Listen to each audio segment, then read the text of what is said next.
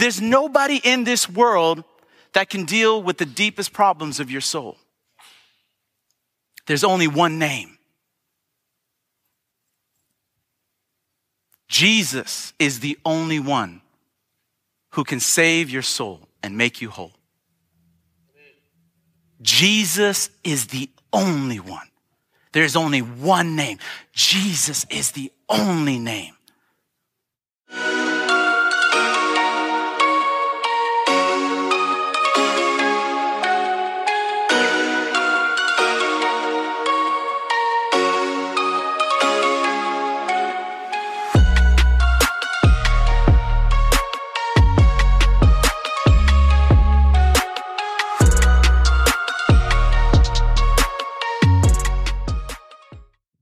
One name. Do we believe there's significance in a name? Everybody here came in and you each carry and possess a name. But I wonder, do we actually believe there's significance in your name? In a name. I wonder if you have thought it through with your own life because a name carries, it seems to carry so much with it. A name seems to carry so much power, so much that goes along with the name. You know, it was the famous William Shakespeare who said that a rose by any other name would smell just as sweet.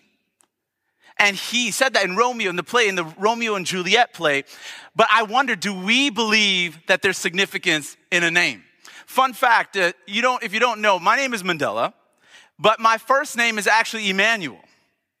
My legal name, my first legal name is Emmanuel. My mom named me Emmanuel, which means God with us, because when she was having me, she almost died. And she really believed that God was with us and kept her life and kept my life as well.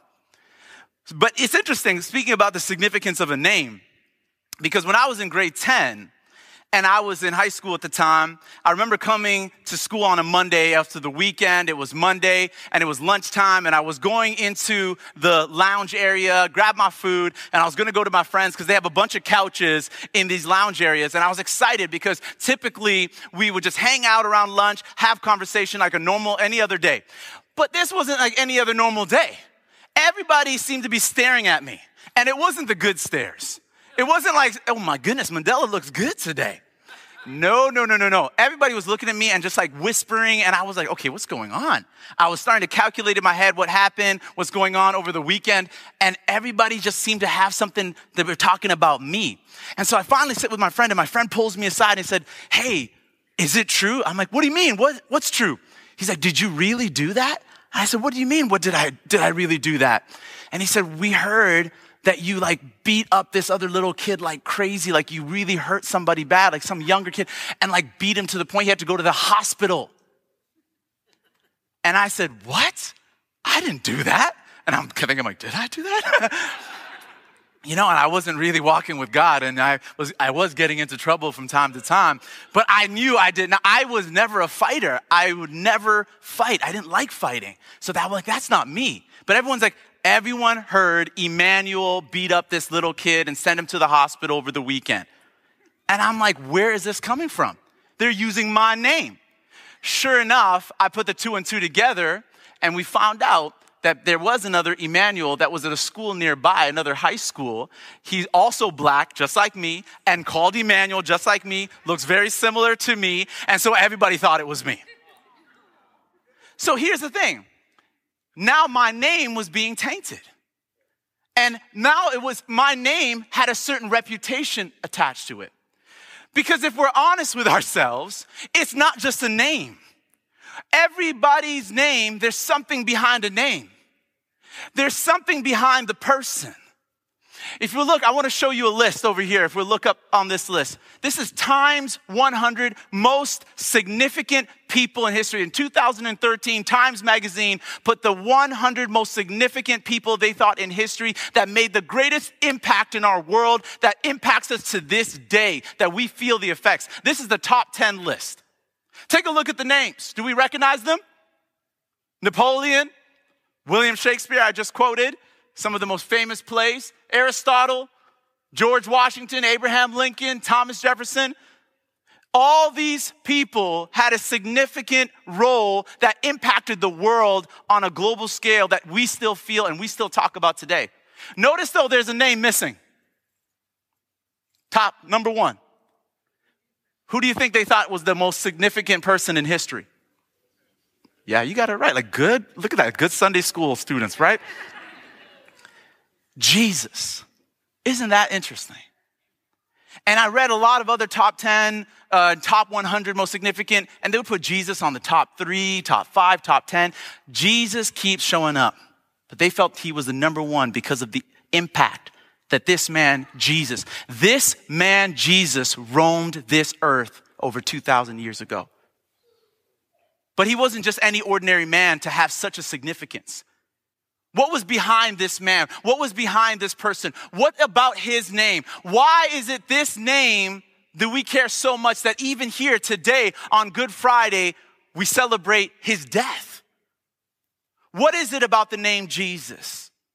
What is it behind him that I even want to invite you to see that it's only his name? There's only one name that carries more weight than anybody else. Because I know who I can call if I'm having trouble with mechanical problems. And I do get them from time to time. You know, you can ask Pastor Derek, we talk about this. I know, okay, I, I call up Pastor Sam Ong, he's a, one of our support pastors, retired mechanic. I'm like, Sam, I need some help, Pastor Sam. I don't know what to do about this vehicle. Why? Because I know that Sam, behind Sam Ong and his name, behind this brother of mine, there's also this reputation and history he has. He's able to deal with a problem that I know that I can't deal on my own because he has the experience, he has the expertise.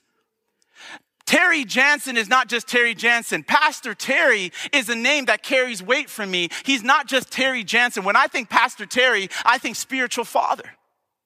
I think of somebody who is able to do what a lot of other people couldn't do for me, especially in a time of my life when I almost wanted to give up and I was in so much despair. This man, Terry Jansen, Pastor Terry, was able to guide me and shepherd me to healing and wholeness.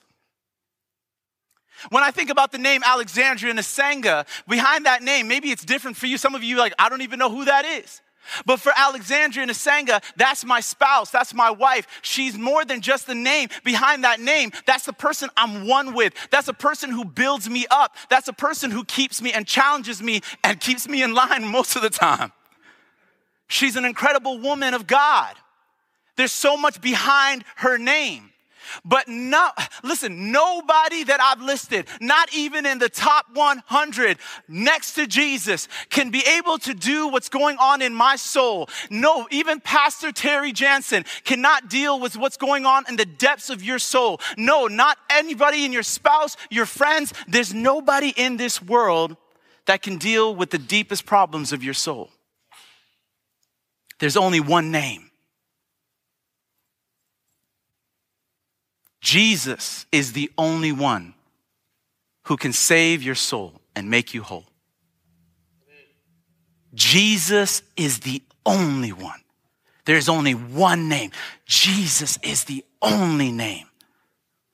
And I want to invite you to experience that and understand that for yourself here on this Good Friday. Would you grab your Bibles if you have your Bibles? And we're going to share and we're going to discover two very important aspects of this Good Friday that will help you understand why Jesus is the only name, why Jesus is the only name that can save our soul and make us whole. I want us to take these Bibles. If you have your Bibles or your Bible devices, you can hold them up in, in the sky and just hold it with confidence up in the air and say, God, I believe in what you said in here for me, for my family. Are we ready to declare together, church? This is my, it is God speaking to me. I am who he says I am. I do what he says I can do. I have what he says I can have. I choose to open my heart to receive a word from God that changes my life forever. Amen. Let's pray and get ready to receive God's word here this evening. God, we thank you for this space where we can come together and to hear your word. God, I pray that this would not just be a good remembrance, a good moment, but I pray that this would impact us and for many, it would change the course of their direction of their lives. to be reminded that there is one name and there's only one name that can save. So that we would be charged not just for our lives, but for the sake of our community, for the sake of our world, to know that only Jesus is the one who can save our soul and make us whole. In Jesus' name we pray. And all the church says, Amen. You go to Galatians chapter 2, verse 20. I want to share this scripture with you all. You may have heard it before, but let's read the word of God together. In Galatians chapter 2, verse 20, it says this My old self has been crucified with Christ. It is no longer I who live, but Christ who lives in me. But Christ lives in me, so I live in this earthly body by trusting God, trusting in the Son of God who loved me and gave himself for me. This is powerful. My old self has been what? Crucified. Say it one more time. I want to share just two very important points to help you understand why Jesus is the only name that can save our soul and make us whole. Point number one Jesus is our substitute. Everybody say substitute. Not your substitute teacher. Substitute. Substitute is, it means in replace of. Has anybody ever seen the movie Armageddon? It's an old one. 1998. A 90s classic. 1998. It was the highest grossing film in 1998. Bruce Willis. If you know Die Hard and all these other ones. This movie, one of my favorites, one of my, one of my favorites in this movie, and I'm sorry, spoiler alert here, I'm going to be sharing part of this movie, so some of you, you can throw stones later, okay?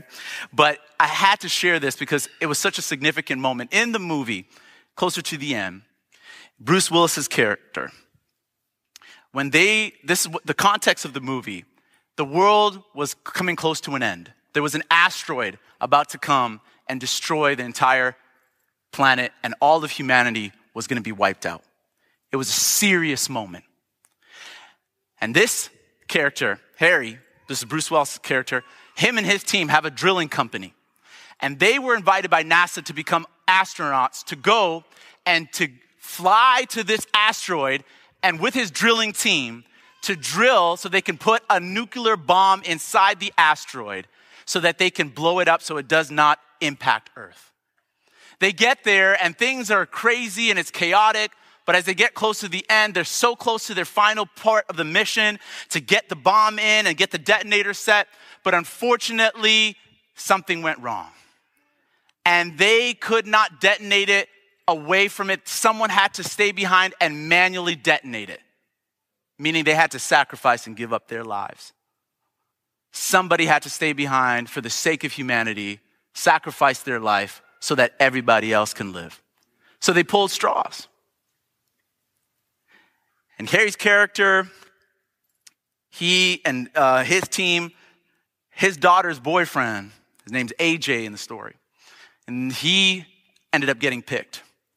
And this is a hard moment because he's looking at this person who's potentially going to be a future son in law because they're going to get married. He's going to get married to his daughter. And he's taking him down towards the asteroid from the ship. And he's looking at this young man who's like, okay, I got to do this for humanity. I got to give up my life. And just in that moment when he, they're about to come out and he was about to say his goodbye to his potential future father in law, he takes out the air that was keeping him alive to, to part of his helmet and throws him back inside and locks him and he takes his place. In place of him, he says, No, no, no, I want you to go. And he says his final words He says, I need you to go. You are a son that I want. I want you to go get married. And he ends up taking the sacrifice and says, You got to go. And that was probably a hard, that was one of the hardest moments. He went in place of him, sacrificed himself, even though he didn't have to. Even though he's not the, it was, he wasn't the one who pulled the straw. He wasn't the one who pulled, who was supposed to be the one to die. But he said, no, I'm to take your place. I want you to live. Could you imagine someone doing that for you? giving you another chance to live? Could you imagine that feeling? How hard it would be at the same time knowing that this person gave their life for you and you get to go on? But, I, but here, listen, church. We don't have an asteroid coming to this planet. at least as long, as long as I'm not aware of, right? We don't have an asteroid coming toward us. Our problem is not our Earth is in its final stages and then asteroid's gonna take us all out. That's not our biggest problem. Our biggest problem goes far more deeper than that. The Bible calls it sin. The Bible says it's sin, it's the condition of our souls. Jesus Christ came to save sinners. And I want you to know, everyone in this room, take a look around beside you. Every one of us were born into sin. Every one of us have done things that offended a beautiful and holy and awesome God. Every one of us have made mistakes. Every one of us and everyone in this world is desperately in need of saving. And Jesus said, I want to take your place. He became to be our substitute because everything that you carry, you can't fix on your own. Everything that you go through, you can't do it in your own strength. And that's why Jesus had to come. Let's read Isaiah. This is a powerful scripture that, de- that declares what Jesus has done.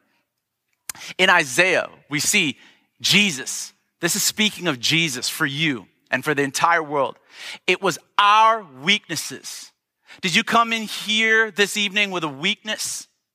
It was our weaknesses that he carried.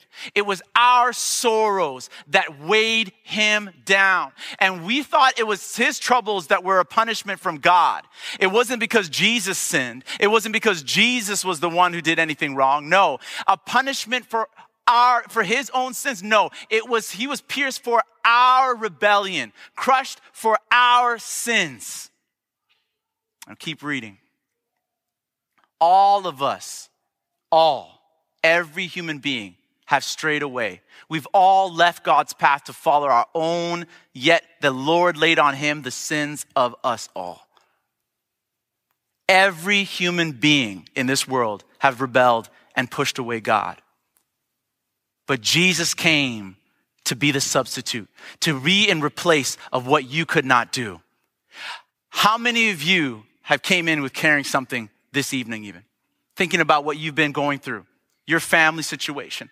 I'm sure you can think of a loved one in your life that is carrying something that is shameful. How many of us might be carrying shame or guilt right now? How many of us know a friend or family that is carrying shame or guilt? We all understand that weightiness. Yet Jesus says, I want to take that on myself on your behalf. I want you to know that you don't got to carry that any longer. I don't want you to think that you can fix it on your own. I don't want you to think that there's any other name that can do it for you. Every other person in this world may have a certain place in your life, but Jesus needs to be the only one who can deal with the condition of your soul. And I want to encourage you here this evening and for anyone who came burdened and heavy that Jesus wants to take that up on himself that's why there is a cross. He died for your sins. He wants you to have new life because Jesus needed to be also our Savior. He's our substitute, but He's also our Savior. Everybody say, Savior. Let's read Matthew chapter 1, verse 21. This is good. And she will, this is Mary, have a son, and you are to name him Jesus for he will save his people from their. We all have sins. There are certain things in our lives that are dark and broken from the moment we are little children. I see it in my one and a half year old daughter. I see it in my son who's turning four. I see it in my life. I see it in my family. I see it in my community. I see it in Any place you go around the world, nobody's exempt. It doesn't matter what gender you are, what culture you are, it doesn't matter how much you give to charities. We all have sinned and we need to be saved from our sins. Jesus is our Savior. Acts chapter 4, verse 12 just so you understand God's word. This is his word for you and for the entire world. There is salvation in no one else. The prophet Muhammad could not do it. There is no other religion. There is no other path.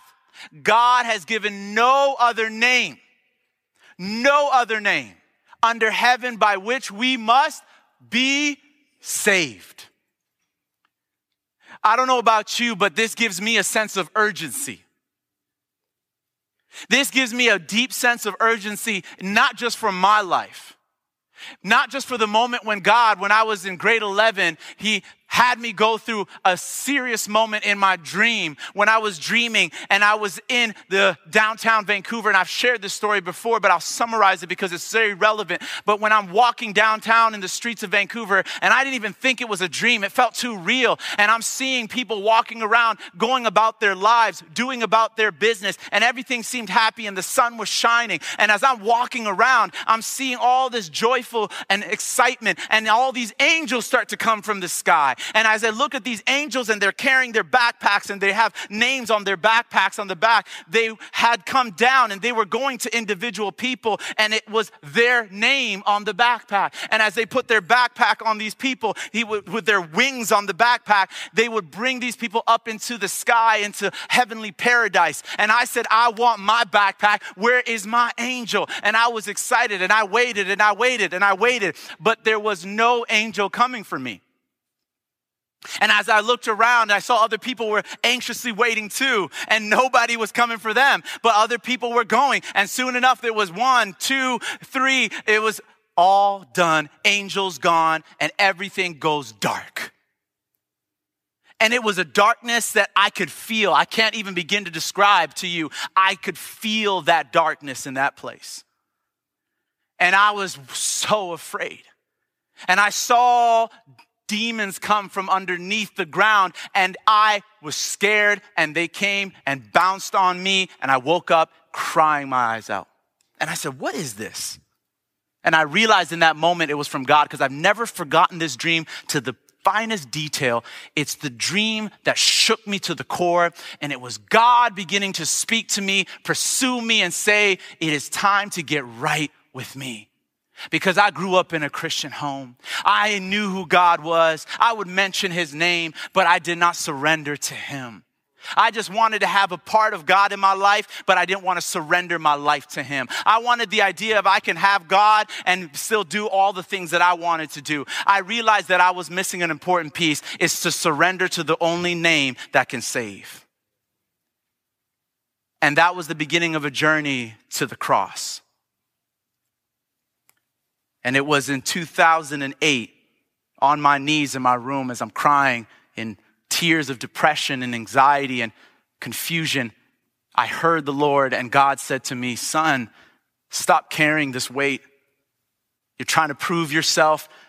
You're empty. You're depressed on the outside, it seemed like everything was good. I had all that I wanted. I got a new father. I had a nice house. I had all the friends that I so called wanted, and everything on the outside looked good. If you would put a checklist and say, What's wrong? Why you shouldn't be depressed? But no, I was empty. I was confused. And Jesus came in my brokenness and said, Give your heart to me.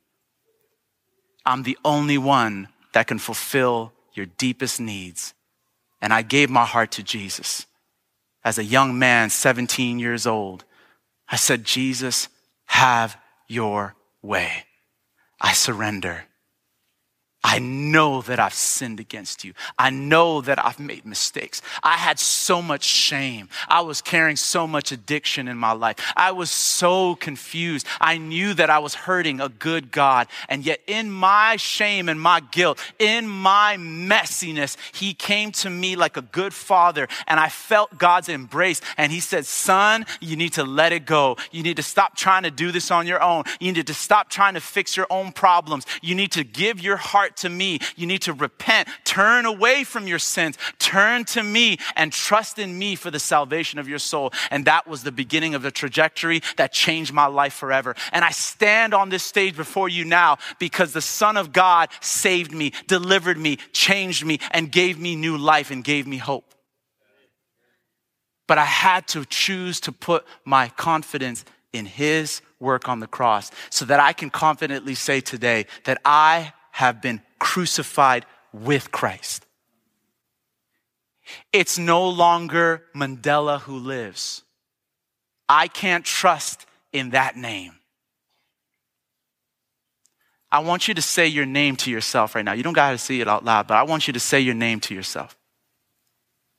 You know your name. What comes with that name? Even go ahead, close your eyes, take a moment, ex- take a moment. Let's, let's do a little, an exercise together, would you? And for those of you online, don't worry. This is not a spectacle. This is not a show. This is an opportunity. This is a moment for you to really think about your name. I know for me, when I thought about my name, Mandela, when I thought about my name, it came with a lot of baggage. It came with a lot of confusion. It came with a, an identity crisis. What is it for you? What do you see when you think of yourself? I want you to know that Jesus wants to give you a new heart and a new mind.